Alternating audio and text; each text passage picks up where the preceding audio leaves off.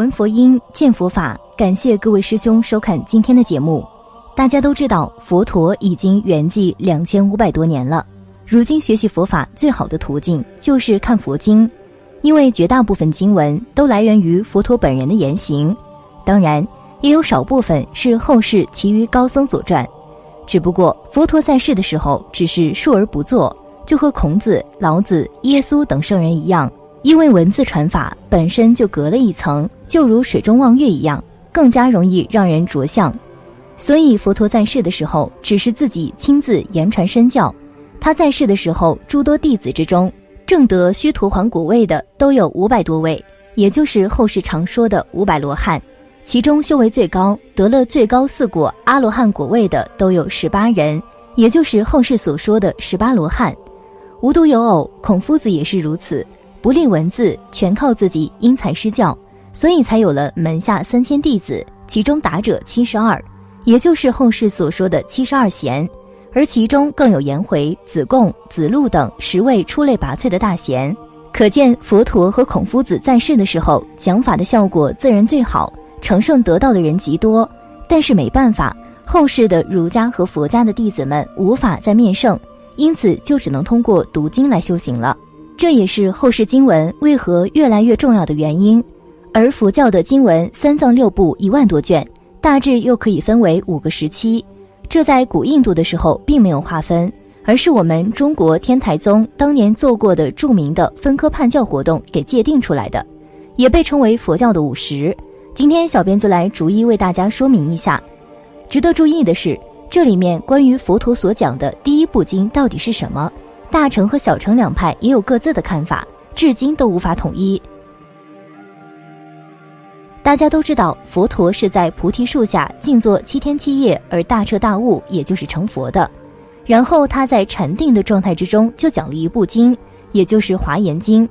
这里大家要注意一点，佛陀这部经说法的对象并不是我等凡人，而是虚空中的诸位菩萨，也就是所谓的定中说法。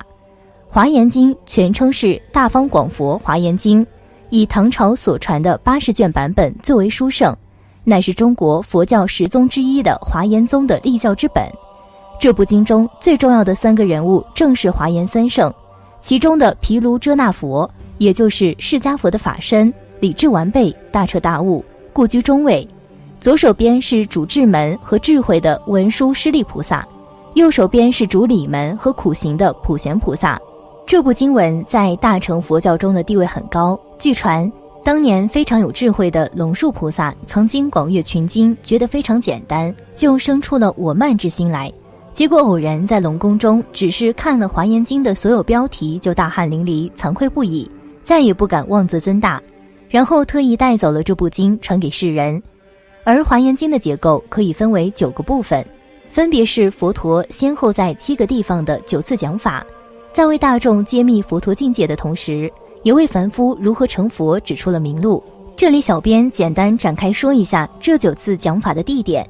第一次集会在菩提场，看着放光的佛陀，大家充满好奇，佛的境界是啥样？佛的神通有多大？佛的加持如何？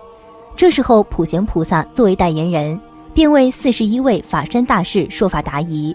这四十一位大士象征着一般人想成佛需要经过的四十一个阶段，即十住、十行、十回向、十地等觉菩萨。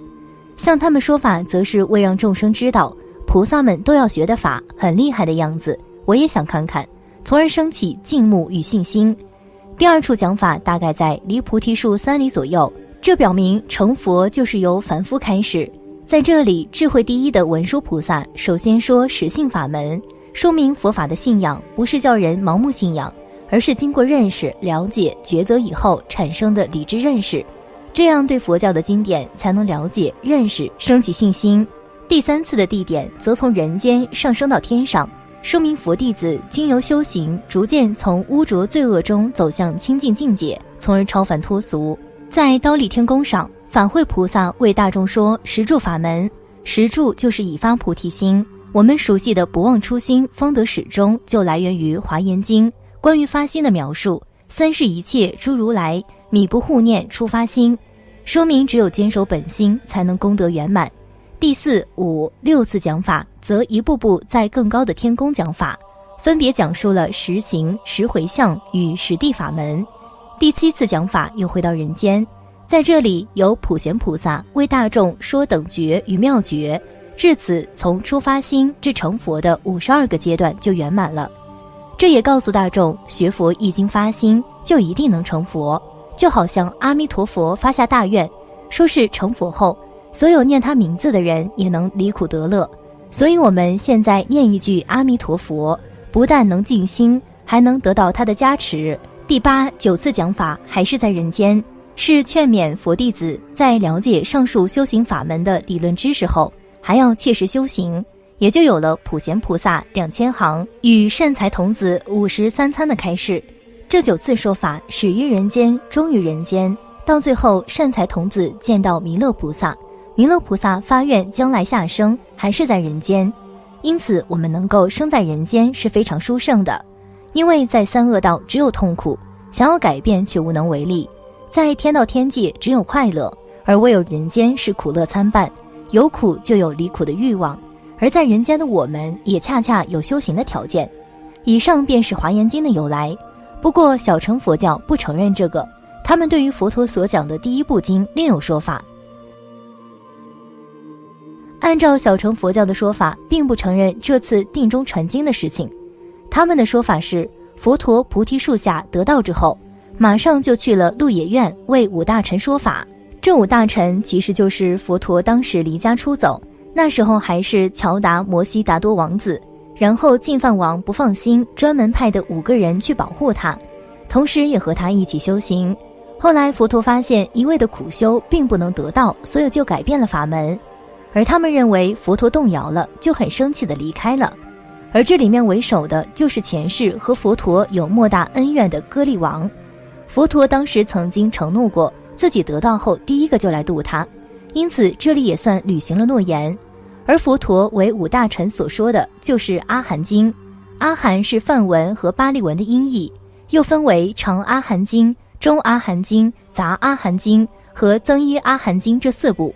合称四阿含经，主要述说四圣地、十二因缘、生死轮回等重要理念，乃是小乘佛教最重要的根本。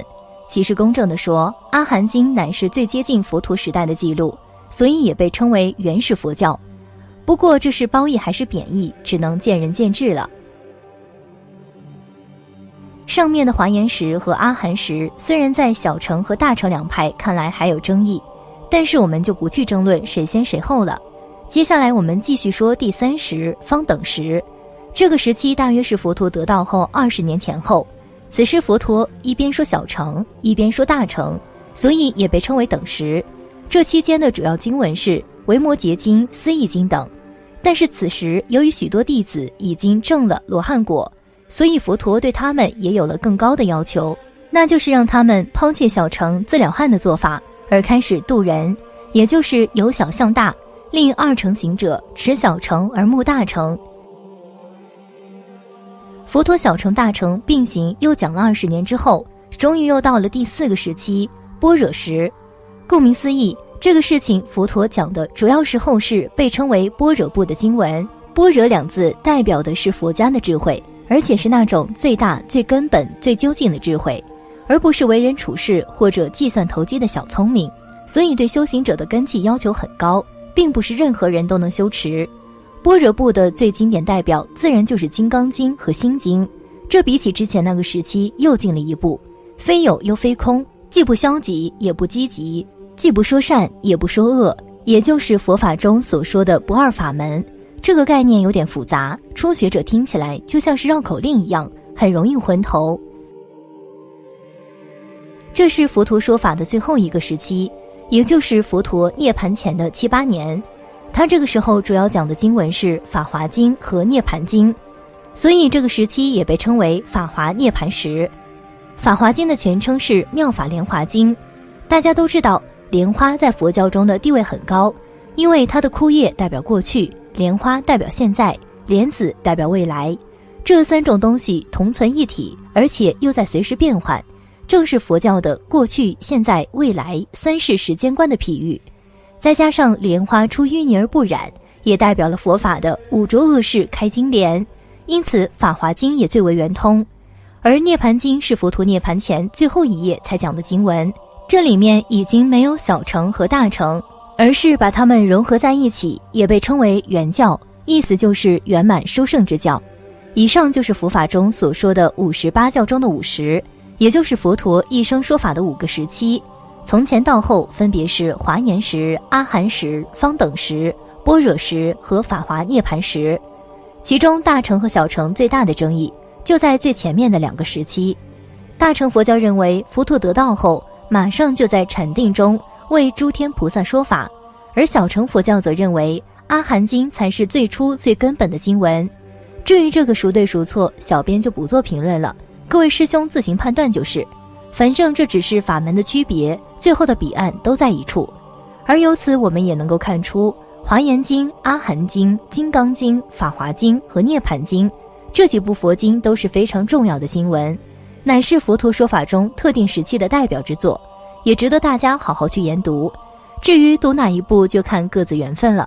这里面，小编自己更喜欢《金刚经》和《法华经》，但只能给大家做参考。好了，今天的影片就和大家分享到这儿了，期待大家在视频下方留下自己的感悟。那我们下期节目再见。